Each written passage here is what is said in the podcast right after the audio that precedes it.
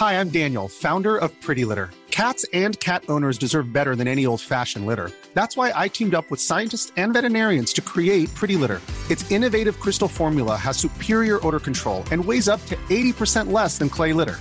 Pretty Litter even monitors health by changing colors to help detect early signs of potential illness. It's the world's smartest kitty litter.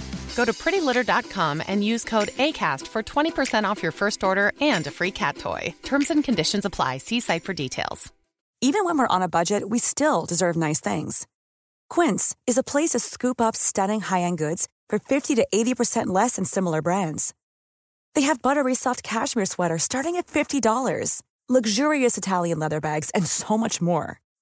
Plus, Quince only works with factories that use safe, ethical, and responsible manufacturing. Get the high-end goods you'll love without the high price tag with Quince.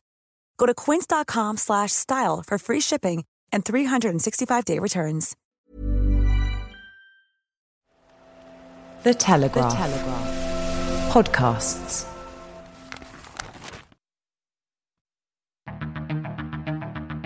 I'm David Knowles, and welcome to Ukraine, the latest from The Telegraph. Today, we bring you the latest updates from the front lines and analyse the demographic and economic havoc Russia's invasion is wreaking on its own economy and society. This hideous and barbaric venture of Vladimir Putin must end in failure. We need a military strategy for Ukraine to gain a decisive advantage on the battlefield, to win the war. Nobody's going to break us. We're strong. We're Ukrainians. Every weekday, we sit down with leading journalists from the Telegraph's London newsroom and our teams reporting on the ground to bring you the latest news and analysis on the war in Ukraine. It's Monday, the 27th of February, one year and three days since the start of the full scale invasion. Today, I'm joined by our Associate Editor Dominic Nicholls, our Assistant Comment Editor Francis Dearnley, and our Economics Editor Szu Chan. I started by asking Dom for the latest news from Ukraine. Hi, everybody. So, um, drone strikes last night on Ukraine. There were drone strikes across the country. Ukraine says it shot down 11 of 14 Iranian drones overnight, including nine that were fired in two waves over the Kiev region. There were no casualties or hits on buildings in Kiev, but further to the west, um, a town about 200 k's east of Lviv, 250 kilometres or so southwest of Kiev, uh, Khmelnytsky was hit reported by 12 drones which killed a number of rescue workers. Elsewhere around the country, there's been visits to uh, Bakhmut region. So the commander of Ukrainian ground forces, Colonel General Alexander Syrsky, he visited Bakhmut. Um, I mean, this will be a morale boosting visit, get a be able to sort of sniff the wind for himself type thing. I mention it because there's been a lot of discussion in the last certainly 24 and um, 48 hours ish about what's happening in Bakhmut that line has been relatively static for a number of months, and uh, we still don't think the town is completely encircled. We think the the two main roads, one to the north and effectively one one to the sort of west, the Ukraine is using to resupply that city are still open to Ukraine, albeit under extreme pressure. But there's been a number of reports over the weekend that there was a Ukrainian counterattack, and no, no, it wasn't. It was just it was the normal sort of push and pull of of uh, armies in contact.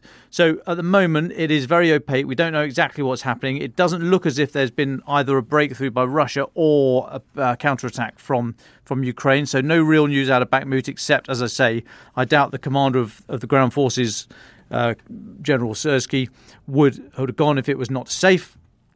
And elsewhere, just one final update um, Belarus. So, a Russian airborne early warning aircraft has been damaged, badly damaged by a, a partisan attack, whatever you want to call it, sabotage, whatever it. Uh, whatever moniker you like. So this was Sunday morning at the Makiivsky Air Base, which is about 5 k's just directly south of Minsk. So we're talking 200 kilometres north of the border with Ukraine, 300 kilometres ish north northwest of of Kiev itself. A Beriev A-50, an old former Soviet aircraft based on the Ilyushin IL-76 transport aircraft that we've seen quite a few of. Um, it's, it's basically a long range radar used to track their own aircraft. It's it's a kind of bring your own air traffic control to the fight type sketch. Uh, you impose an area of of understanding for, so that you know where your your own aircraft are and therefore what you can where you can and can't shoot, um, and you can control your own control your own airspace. So that's what these things do. Big old aircraft um, with a huge uh, huge radar on top. This was reportedly attacked by a group called BYPOL, Association of Security Forces of Belarus. Come back to them in a minute, what they are, who they are. But Alexander Azarov, who's the head of BYPOL, said that this attack was months in the planning and used drones. Um, they said they the, the front and central parts of the aircraft, including avionics and the radar antenna, were damaged as a result of two explosions. Now, this this aircraft is one of 15 such um, aircraft for airborne airborne warning and control that Russia has. They've got sort of nine old versions that this one uh, was one of, and then six uh, newer newer variants. But very quickly, BYPOL. So what is it? So it, it was a, an organisation set up, created by former employees of law enforcement agencies in Belarus to counter Lukashenko and the Belarusian authorities. They've got um, channels YouTube and Telegram and, and, what have you. They put put messages out that way. They want to restore democratic rule to Belarus. They want to have new presidential and parliamentary elections, and their supporters uh, support supporters of Svetlana Tikhanovskaya, who stood for election in 2020 after her husband was arrested. Um, he was he he was standing. He was arrested, so she stood in his place. Since August 2020, she's been in exile in Poland, now Lithuania, and on January 17th of this year, she and a number of associates um, have been tried in absentia by Belarus. So, so this group that are that, are, that like I say, you call them partisans or, or whatever, but are supporting um, uh, or in favour of political reform uh, of Belarus and supporting an exiled uh, exiled political leader. They say they carried out this attack on a on an aircraft. I mean, a significant significant aircraft. Like I say, there's only 15 of these in the in the Russian fleet. They're not all going to be serviceable at the same time. Um, this thing apparently has been in uh, Belarus since January the third. Conducted 12 sorties since then. You simply have to have this if you want to if you want to have anything do anything in the sky. You need to know where all your bits and pieces are, so they're not going to run into each other. You're not going to shoot the wrong thing down, and you know where where the opposition is. So you know you've got to have something like this, and therefore it, this is a significant strike by um, by Belarusian uh, forces, this this BYPOL group. Um, and what quite what long term effect it will have, we will see. But uh, but it does show it's quite a bold attack, and it does show um, their ability to strike right at the heart of of Belarus. And I'll uh, I'll just take a pause there. Thanks, Dom. Um, let's turn to Francis Dearnley before we go to Szu Chan. So, Francis, uh, what are the latest political and diplomatic updates you have for us? Well, thanks, David, and welcome back to our listeners around the world. Yes, another day and another dousing of anti Western rhetoric from Vladimir Putin. He said that the Russian people may not survive in their current state, claiming that the West was trying to disband Russia. He's made this claim in a television interview, of course, the state media. It was recorded on Wednesday but was released on Sunday. And in this interview, he claims, as I say, that the West wants to divide up Russia and then control the world's biggest producer of raw materials. A step, he says, that could lead to the destruction of many of the peoples of Russia, including the ethnic Russian majority. I'll read the quote from him directly. They, the West, have one goal to disband the former Soviet Union and its fundamental part, the Russian Federation. I do not even know if such an ethnic group as the Russian people will be able to survive in the form in which it exists today. He also said in the interview the West plans in this intent have been put to paper, though he didn't specify exactly where that was.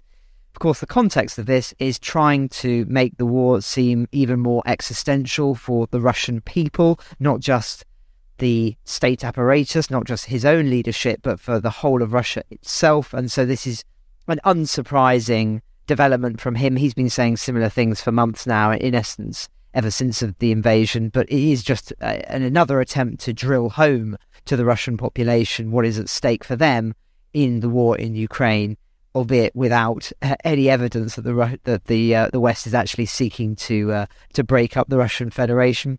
The other interesting development with regard to the Kremlin is that they've said this morning that they are increasingly concerned about the state of affairs in Moldova now, I spoke about Moldova at length last week, and this all stems from this breakaway region, uh, Transnistria, which is uh, supposedly, from the Russian perspective, uh, somewhere where Ukraine and other European countries are stirring up the situation. Now, this is a complicated area, but in essence, there are Russian peacekeepers there, or at least that's what the Russians call them, peacekeepers in this uh, breakaway uh, region that is part of Moldova, and they claim that uh, there's in- increasing dark arts taking place from the west there that is causing uh, a delicate situation to potentially get worse.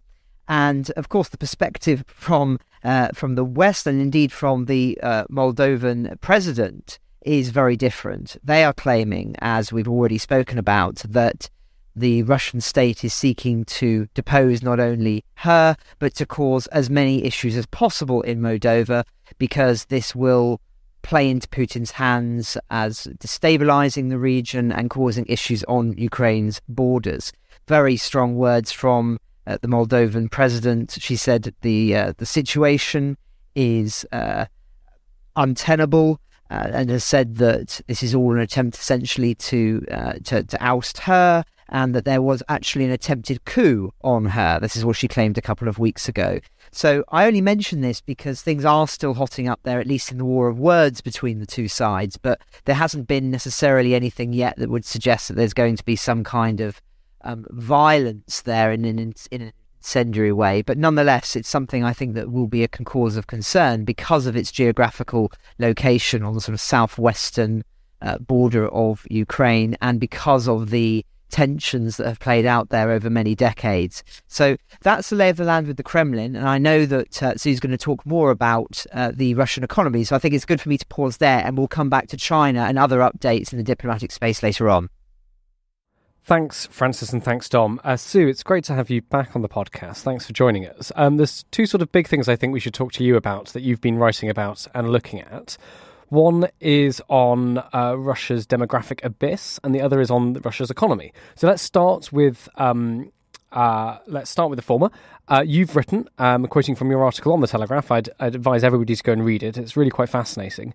Uh, you've written, "quote A country that was also already facing huge challenges is now staring into a demographic abyss. How did Russia get to this position, Szu Chan, and what might it mean for the future?" Yeah, it all, it all sounds very dramatic, doesn't it? But I've been looking at this issue for a while now, and just to put everything in context, I mean, the whole Western world is facing a demographic decline. So populations across the Western world, they're growing more slowly.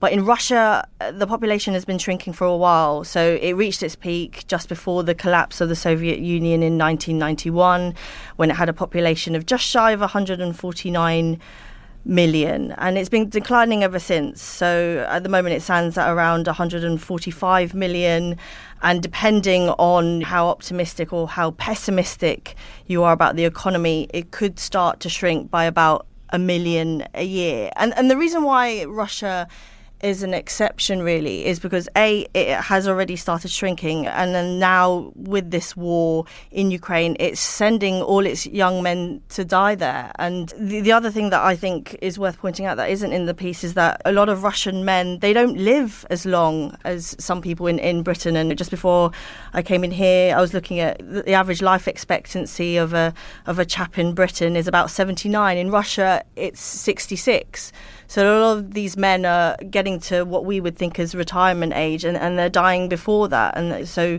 this idea that people could work longer to bolster the public finances in years to come, that's not there anymore. So the piece that I wrote is based on some conversations because quite frankly, we just don't know what's happening. On the one hand, Ukraine says it's killed around 100,000 Russian soldiers, while the Kremlin, last year they said it's around 6,000, you know, it's closer to 10,000 now. But I think the trends are, are, are really clear, and if if you look at the data, some experts suggest that the number of births this year, because the war is continue, will be the lowest in modern history. And, and so I was looking at some of the data. You know, you can't really get this from Russia. So, you know, you have to look at immigration statistics from a number of bordering countries. So we've seen about 200,000 people flee to Kazakhstan, which is one of the sort of top of the list of destinations for fleeing Russians to go to. What they do is they, they tend to open a bank account because Visa and MasterCard are cut off. So if you're Russian abroad, you can't use your card anywhere. So you open a bank account and then you go elsewhere. And so people are sort of dispersing everywhere and, and then looking for places where they have more opportunity. So there have been a number of pieces about uh, the number of Russian women fleeing to Argentina to give birth because, like America, if you're born in Argentina, you immediately become a citizen there, and that makes it easier for mum and dad to to get citizenship too. And I think this is a slow burning crisis. It's not the, the financial crisis, the COVID crisis, but it is a crisis that's going to have huge implications for the economy in, in, in 50 years' time when, you know, the working age population, which was already shrinking, is going to be made worse because the people who are leaving are working age men and women who were productive, who are contributing to the economy there. I, I was talking to some people, the surgeons, the university professors, they're people who will, you know, find cures for diseases, and those people are all leaving. And Russia will say, "Hold, hang on a minute. Our own statistics suggest that you know many people from Ukraine are coming in, but if you actually look under the bonnet of that data, the people who are coming in, you know, they're they're, they're older population, people who can't work, who are not contributing to tax revenue. So Russia is essentially swapping its working age, productive population for many sort of older citizens who are un- unable to work and unable to contribute to the economy. Well, you've, you've, touched on the economy a little bit. Let's move on to that. You've written Russia will suffer the worst recession since the financial crisis as sanctions force an increasingly desperate Kremlin to, to embrace unorthodox economic policies. Uh, this is from the credit agency Moody's. So there's a few things here. Um, can you talk first of all about the recession uh, and what it might look like, and then maybe we can get on to this this idea of unorthodox economic policies. So first, just the recession and your take on that. Yeah, so Mo- Moody's is it predicts that the Russian economy will shrink by three percent this year. To put it in context, during the financial crisis, it shrank by more than eight percent, and during COVID. Um, uh, it was a little bit less than that. Although, just to go back to my old piece, one of the demographers that I spoke to was fired by the Kremlin for suggesting that COVID tests were more than expected. So I would take everything that you get out of the Kremlin with not even a pinch of salt, more more more than that. So, uh, th- th- but this independent assumption assumes that the Russian economy will shrink by three percent. As I said, that will be the worst since the fi- financial crisis. I mean, it is fair to say that so far the Russian economy hasn't declined as much as some predicted. So Moody's itself predicted a 7% decline for last year. In the end, the Russian economy shrank by about just over 2% according to the, the, their own assumptions, but also the International Monetary Fund has a similar assumption. Why is that? So, so far, Russia has been able to divert barrels of oil that would usually go to Western economies at a cut price to economies like China, Turkey, and India. So it's been selling it on the cheap. At the start of this year, the G7 imposed more sanctions that that mean that seaborne oil is no longer allowed into these economies, and also it's, it's cutting off purchases of, of refined products as well. So what Moody's is predicting is that as the, the, the Western world tightens the screw on Russia, it will hurt Russia more. And as, as they point out, it can divert its barrels of oil to places like China and India, but you can't build a gas pipeline overnight. So a lot of Russian gas that used to flow in, into Germany, it's got nowhere to go at the moment. So Vladimir Putin wants he talks about these grand ambitions to build pipelines eastwards rather than westwards, but that will take time. The other thing to, to note is that Russia has a national wealth fund, so it's you know money built up from the, the money that it sold f- from the revenues that it got from oil sales in the past,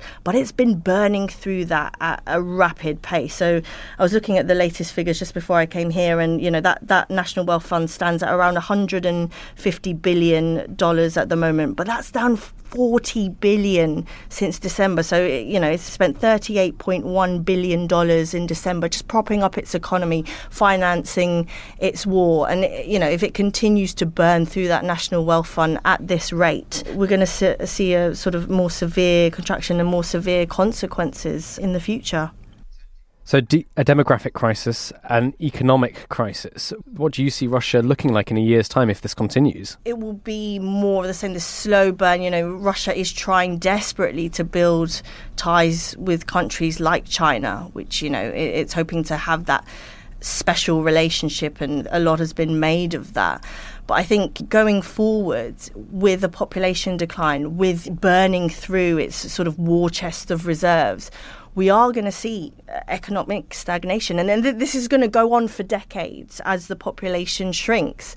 And that's why I called it an, an abyss, because you, uh, all economies that go through ups and downs, we've seen many of them in the UK, in the US, and in Europe. But what we're talking about in Russia is it's a structural decline, as sort of pointy head economists would say, where you're looking at a situation of permanently lower growth, where you can't do things like you can do in the UK, you know, raising the retirement age, because guess what? All the men are dying before they even reach that age. So, you know, it is looking very bleak, and perhaps we will not see the biggest damage a year from now, but certainly in a, a decade or two decades, Russia's going to look very different from how it does today.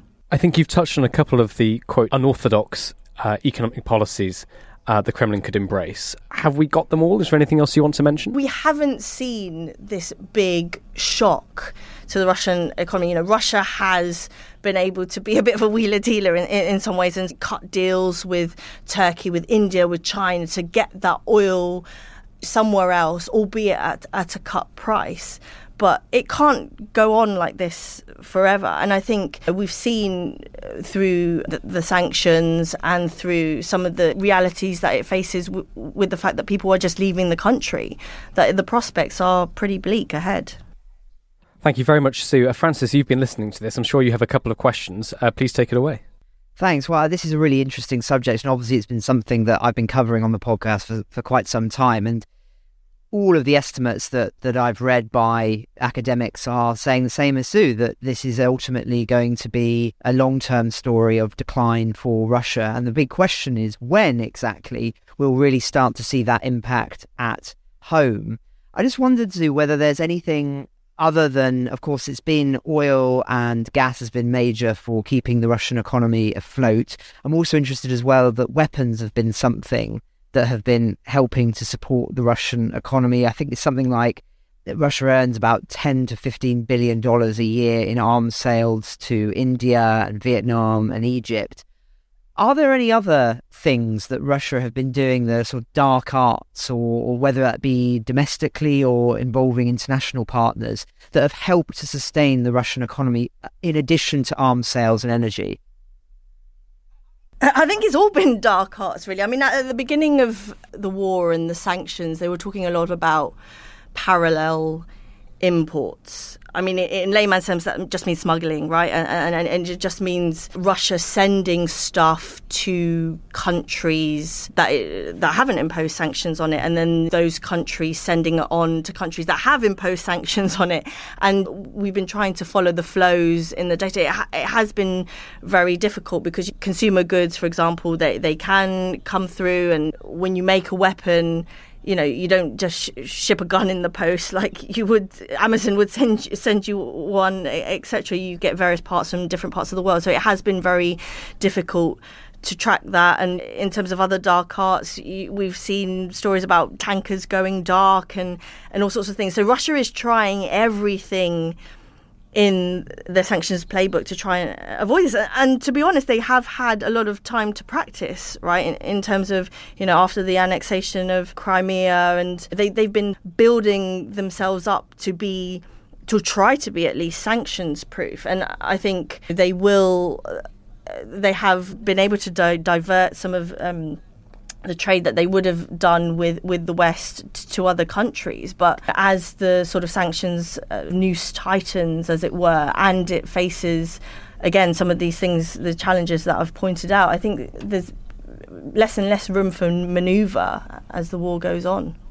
Thanks. So just a couple more from me. The, the first being, how do we trust the figures that we read that are coming out of Russia? I know not all of them are from Kremlin sources or from state economic uh, institutions. But presumably, we are getting a lot of information actually from the Russian government itself. How do we trust what they're telling us, and how how do you get that information that you're that you're citing in terms of population or, or economic decline? don't trust anyone about anything is what you kind of learn in journalism, right? So, the one thing the Kremlin has the list of statistics that it publishes is getting shorter and shorter. I mean, this is not happening just in Russia. I think China has uh, significantly shortened its list of, of the figures that it's publishing. So you have to take everything with more than a pinch of salt. But for example, when we were looking at the number of people who had left, fled Russia, we were looking at statistics on the other side. So how many uh, people uh, crossing over, you know, into Finland, into Kazakhstan, into Georgia, into Armenia. So you can get things from the other side. Obviously, for the population projections, we were relying on, you know, I, I used an independent demographer. I mean, he, he did get fired from, from Russia's statistics office for, for, for trying to highlight the number of COVID deaths. Uh, we, we're looking at the UN population projections, which do not fully reflect the impact of the war. But you know, you have to sort of grab from where you can really. And uh, we can't say totally ignore what's coming out of Russia, but I think what you need to do these days to have a more complete picture of what's going on is to look at various sources. And it's a bit more uh, like a jigsaw puzzle rather than something that just comes, here's one I made earlier, so as it were. So it takes a little bit more time to piece everything together, but you can get a picture of what's going on just by looking at, you know, other data sources. It just takes a bit more time. And one final one from me, which is, of course, a lot of the conversations around the Russian economy are assuming that the status quo remains, that sanctions remain imposed for long term, and that any relationships Russia ha- Russia has will be maintained at the current levels with sort of China and India and Turkey, etc. I'm just wondering what your feeling is that if China were to back Russia far more extensively, and I'm not just talking in terms of weapons, I'm talking financially too. What kind of impact could we expect that to have on the Russian economy? Would it be very substantial, or would it actually be something that we wouldn't necessarily see a big impact right away? So the thing about that is we are living in this massive geopolitical web, right? And so far, for all its sort of um, warm words uh, towards Russia, it's also been very cautious. So, you know, explicitly it's not backed Russia. And that's because China does a lot of business with you know everyone else in the world. So if if China were to explicitly throw its weight behind Russia and, and, do more business with it and, and finance the war, etc. I think there'll be massive, massive implications globally because we will be in a world where the West will be looking at China and thinking about sanctions against the world's second biggest economy. It's a huge economy. It's much bigger than Russia. It's much more entangled in the web of global supply chains. Just looking your wardrobe, I think, or, or, or, many of your appliances are made there. So I think the implications if China were to do that would be big. I mean, maybe uh, the Russian economy would do better, but uh, you know the world wouldn't be. That's certainly, and it would have bigger implications than just saying, "Oh, you know, Russia would grow more," because it will have consequences for everyone. Thanks, Szu, and thanks, Francis, for your question. Szu, I've just got one more question from me. You've been looking at the impacts of the invasion on the Russian economy and its demography as well now for, for many months. For our for our listeners, what sort of things should they be looking out for? I mean, the, the, the, the, picture you've you've painted, I think, is one of this deep impact of the war on the economy and on Russia's demography, but one one that in, in which, in some ways, in which the pain has been absorbed by the by the by the war chest, and the damage of which is only going to be seen in the next few years, the next in the next few decades, as, as you've said. What should our listeners look out for in the next year or two years for some of those sort of early warning signs that, of the deep deep damage that's being done? just look at the people who are fleeing. And I think everyone who I spoke to, so there were some people that I, I didn't write about in the piece. You know, everyone who I spoke to, they weren't going back. So most of these people were sort of in their early 30s. They're setting up shop again.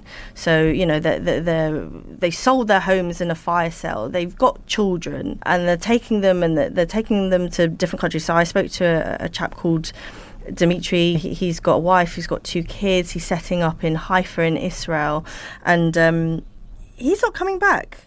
You know, he said even if Putin was removed, you know, I, I have to start again, and you know, in possibly in my forties, I, I, you know, I'm going to set up my new life there. So, you know, you're going to get these economies who, which are enriched by these these people, and and, and Russia being left behind. And I guess what to look out for. I mean, it's hard to, to say in terms of the data because we, we, we don't know whether what's going to come out is going to be true or not. But, you know, what we have been seeing and more and more of are stories of people selling up abroad, going abroad, leaving, and leaving permanently. And it's the sort of scars that that's going to be left behind. And I guess I'm not it's kind of when I go into the Bank of England, I say, what should we look for? And, and, there's not, not one thing, I think, but it's a slow burning crisis in terms of the demographics, but it's the one that's going to have the biggest impact, certainly, o- over the next generation. Brilliant. Thank you very much. Francis, I know you wanted to add some of your own comments onto some of the things Szu was mentioning. Well, I just wanted to add that an uncomfortable truth as well is that, of course, I don't think from Putin's perspective he particularly cares about this demographic loss because he's losing an elite that are, of course, more skeptical as to his rule. And he's not going to be around forever. He's already, we are talking about age uh, demographics, he's already past the average life expectancy for a, a Russian male. That's something worth bearing in mind.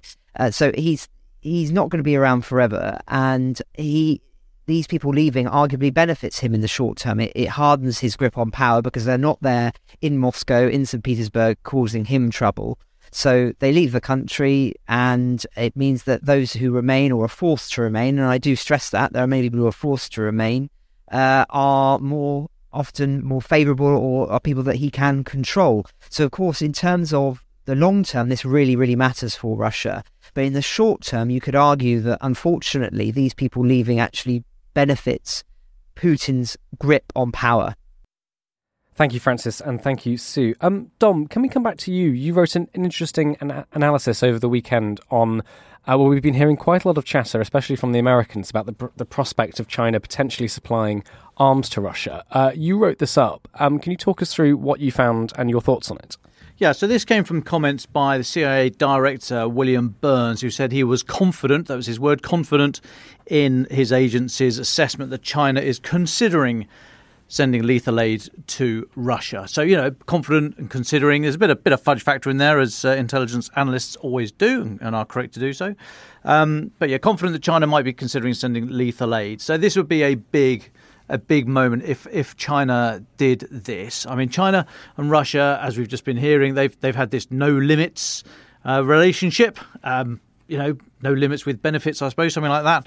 But China looks to, or Xi Jinping looks to Vladimir Putin and, and, and likes the, the idea of a the sort of strongman politics. The um, I'll come onto it in a moment, but they, he keeps citing the non-interference in other sovereign states. I mean, they love interfering, but as long as it's on their terms. But yeah, they'll, they'll go public and say non-interference. So so there's a there's a there's big ties there. I mean, there's, there's huge differences and, and a lot of um, um, a lot of areas where they don't have mistrust between China and Russia. But at the moment, they've got this no limits, no limits relationship. Although I think President Xi was sold a pup. He was told that this was going to be a, a three week war and and all over. Um, and he's now found himself saddled to um, a loser who's giving autocracies a bad name. Um, so he's, he's, he's looking for a way out and there's a question mark as to whether or not he sees that the way out is for Russia to win as quickly as possible, and therefore should he should he help arm them or or not. So it's a bit of a bind um, for China. But what he would have see, seen recently, so Xi, looking at the international landscape, um, would have seen over Ukraine. It did take the external supporters, you know, shorthand the West, a, a little while to to get together. Now, whether this was healthy, functioning democracies acting in the public eye.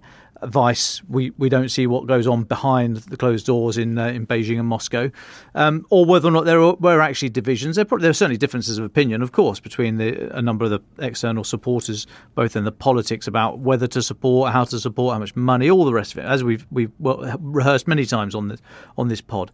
But you know, it took a while to get sanctions together. It took a while to get a, a unified opinion on on supplying lethal aid and, and all the rest of it.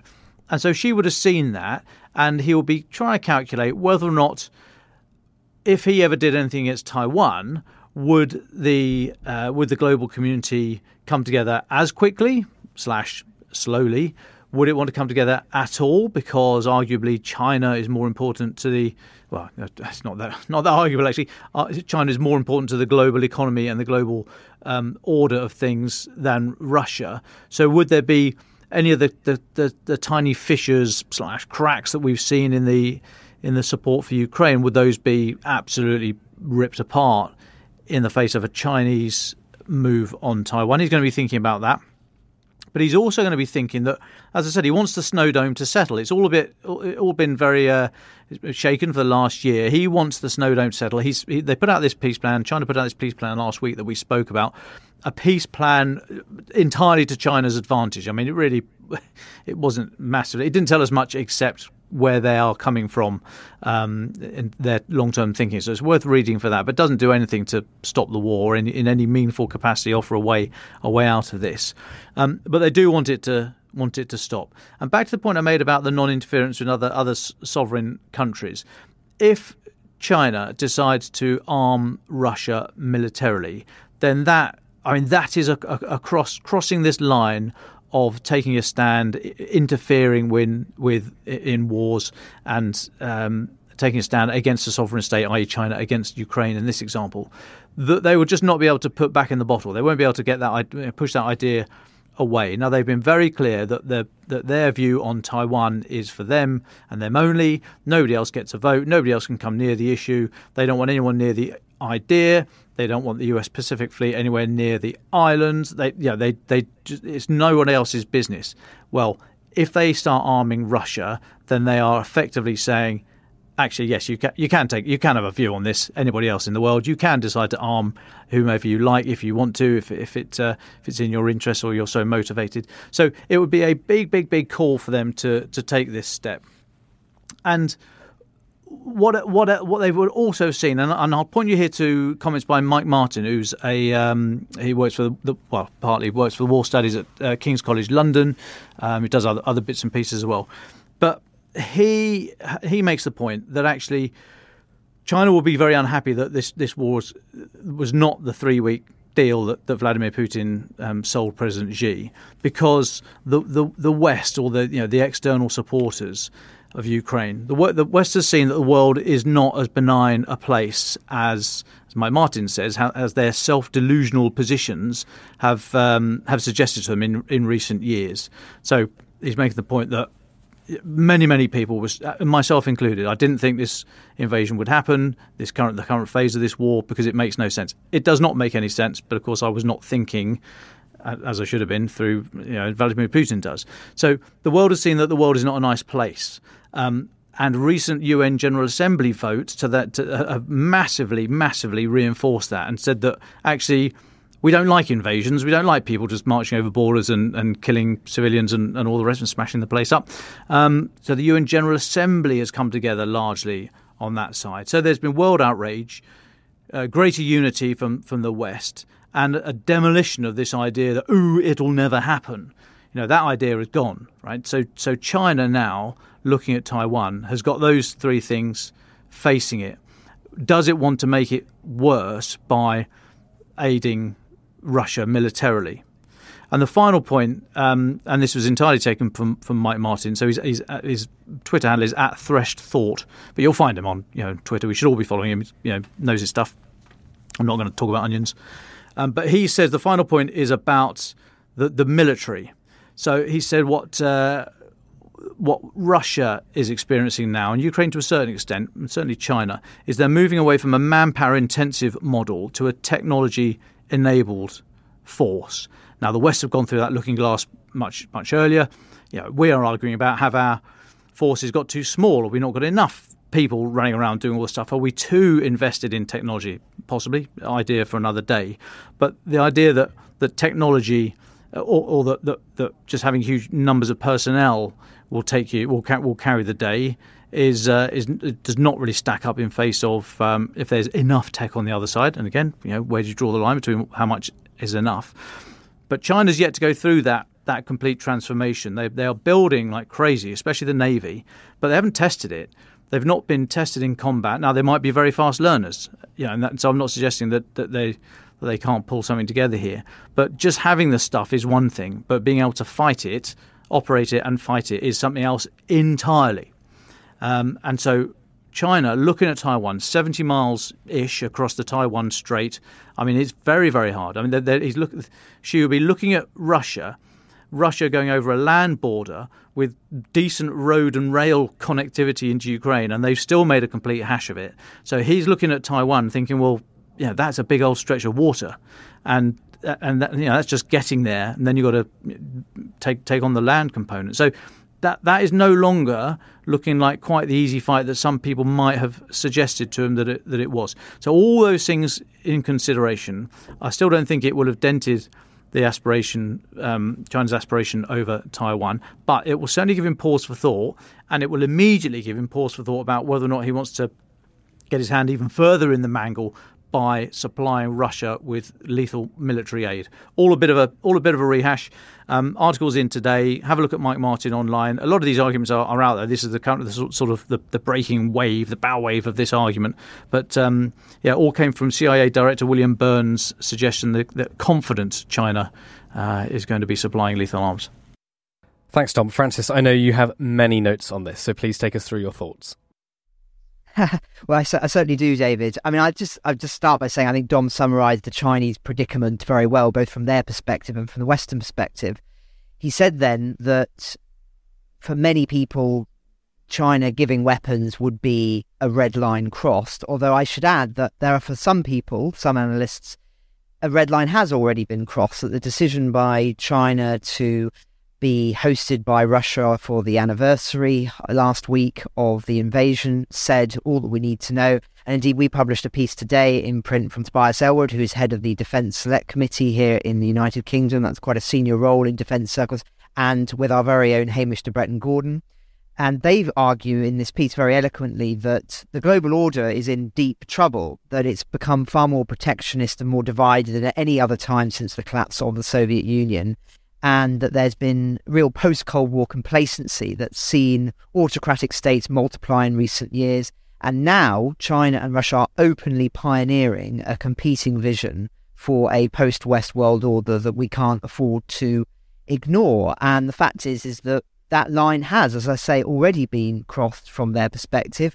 They quote one of when one of the five permanent members on the UN Security Council illegally invades another state, Another permanent member then refuses to condemn that invasion, and the other three offer no collective strategy to check this blatant breach of international law, then humanity has entered a dark, unpredictable chapter. And indeed, the whole thesis of their piece is, in essence, that we are in Cold War II now, whether we like it or not, and that whilst there may be steps back, steps forward, ultimately that is the new reality that we are living in and it's just a question of how long it takes for us to wake up. And i do have some sympathy with that view in the context of ukraine because in the first episode of the year i argued in my summary of where we were that in order to end the war with putin's total defeat it would be imperative that it be made politically impossible for countries like china to support russia without themselves make, taking a major economic hit. Uh, that would be the way that Russia would then be cut off, and it would stop these two blocks emerging. And I pulled out what I said. I said that if they don't, we might get to the stage where even uglier scenarios emerge, of which climb down for both sides, east and west, is politically impossible, and separation and escalation becomes inevitable. Evidently, as yet, the West has not succeeded in Russia's political and economic isolation, China believes that there are little consequences for them for supporting them as things stand. And that's very, very dangerous for the reasons that I've just described. Now, we understand that Emmanuel Macron is to visit China in April in an attempt to convince Beijing to put pressure on Putin to end the war in Ukraine. But we don't really know what he's going to be as it were, threatening. I mean, it reminds me of of uh, uh, Theodore Roosevelt's old maxim: "Speak softly and carry a big stick." But the fact is, that there's been a lot of speaking from the West, but I don't see that many sticks with regard to what we would say to China about what the consequences, what our red line would be if they were to provide this economic or, or weapons support for Ukraine. And as I say, I do think that that is very dangerous. So this feels to me like a very significant period on the question of China and the decisions that are made and the response of the West to what is going on as these conversations are taking place could well define the, the next year of this war and far, far beyond that. Well, thank you, Dom Francis and Szu. Uh, we're just starting to come to the end of our time together, so can I ask you all for your final words? Uh, Dom, why don't you start? You had a rather interesting start to your Friday morning. Uh, talk us through what happened with you, the Estonian ambassador, and the Serpentine Lake in London. Yeah, sounds like the start of a really bad joke, doesn't it? Um, so last Friday was the so Friday the twenty fourth was the was Estonia's Independence Day, 105th Independence Day. It coincided, of course, with the year, uh, the the uh, anniversary of the start of the full scale invasion in Ukraine. But that's not the reason why the Estonian ambassador had invited uh, a small group of journalists and other and some diplomats down to the Serpentine, which is a big lake in Hyde Park here in central London, um, for a dip, but wanted to talk about Estonia's Independence Day and embrace the natural environment, boost wellness, improve our resilience by going for a swim in pretty much sub-zero waters. It was really quite uh, really quite nippy. They had a mobile sauna, which was uh, which was very very good of them,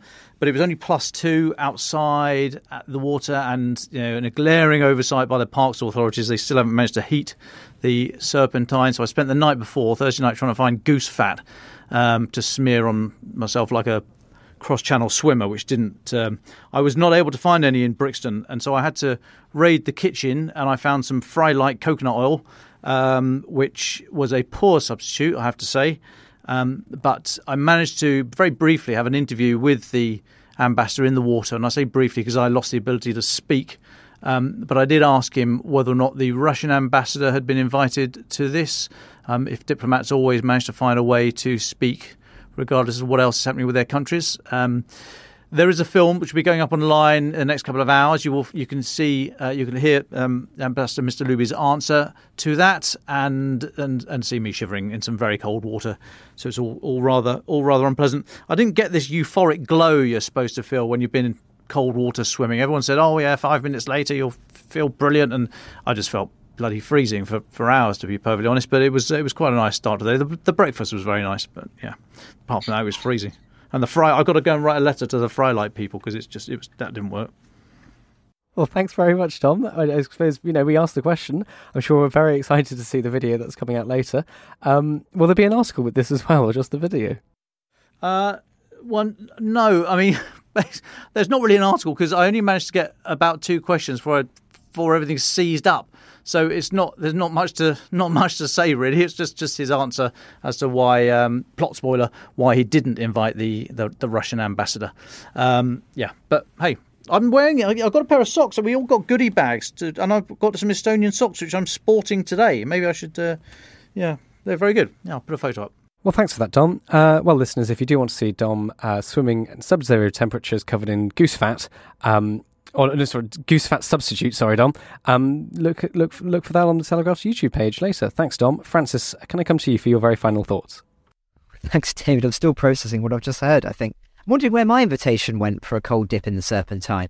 Must have got lost in the post. Anyway, uh, I wanted to end with a reflection on an article that stirred quite a bit of controversy in the past fortnight or so, particularly due to an extended metaphor for the war at the start.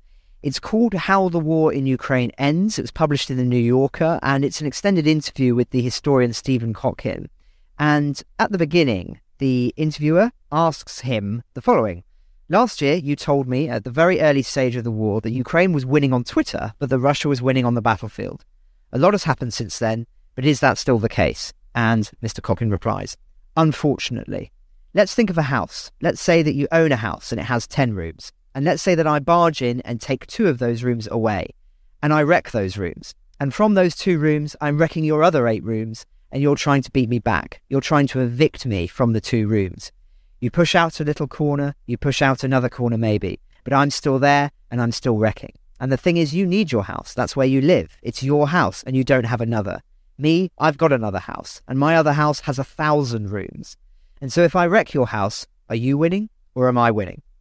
And so then he goes on. Unfortunately, that's the situation we're in. Ukraine has beaten back the Russian attempt to conquer their country.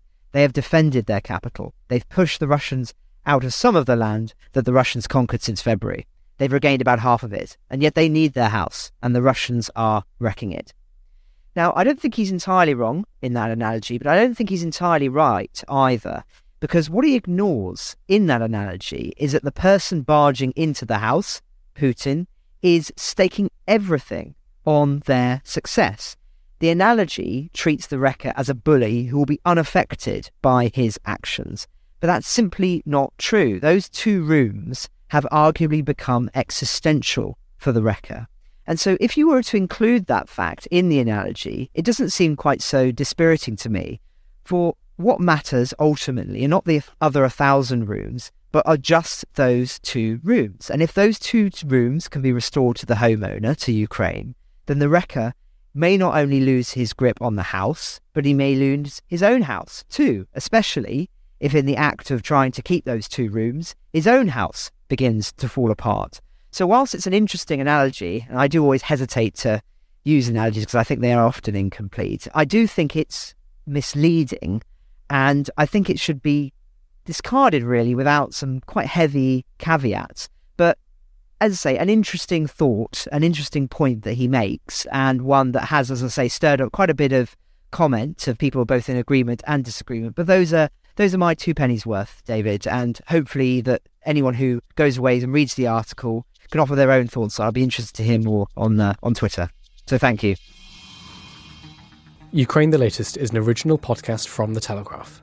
To stay on top of all of our Ukraine news, analysis, and dispatches from the ground, subscribe to The Telegraph. You can get your first three months for just £1 at www.telegraph.co.uk forward slash Ukraine the Latest. Or sign up to Dispatches, our Ukraine newsletter, which brings stories from our award winning foreign correspondents straight to your inbox. We also have a Ukraine live blog on our website where you can follow updates as they come in throughout the day, including insights from regular contributors to this podcast. You can listen to this conversation live at 1pm each weekday on Twitter Spaces. Follow The Telegraph on Twitter so you don't miss it. To our listeners on YouTube, please note that due to issues beyond our control, there is sometimes a delay between broadcast and upload, so if you want to hear Ukraine the latest as soon as it is released, do refer to podcast apps. If you enjoyed this podcast, please consider following Ukraine the latest on your preferred podcast app. And if you have a moment, leave a review, as it helps others find the show. You can also get in touch directly to ask questions or give comments by emailing ukrainepod at telegraph.co.uk. We do read every message. And you can contact us directly on Twitter. You can find our Twitter handles in the description for this episode. Ukraine the Latest is produced by Louisa Wells and Giles Gear, and today on Twitter, Emily Hill.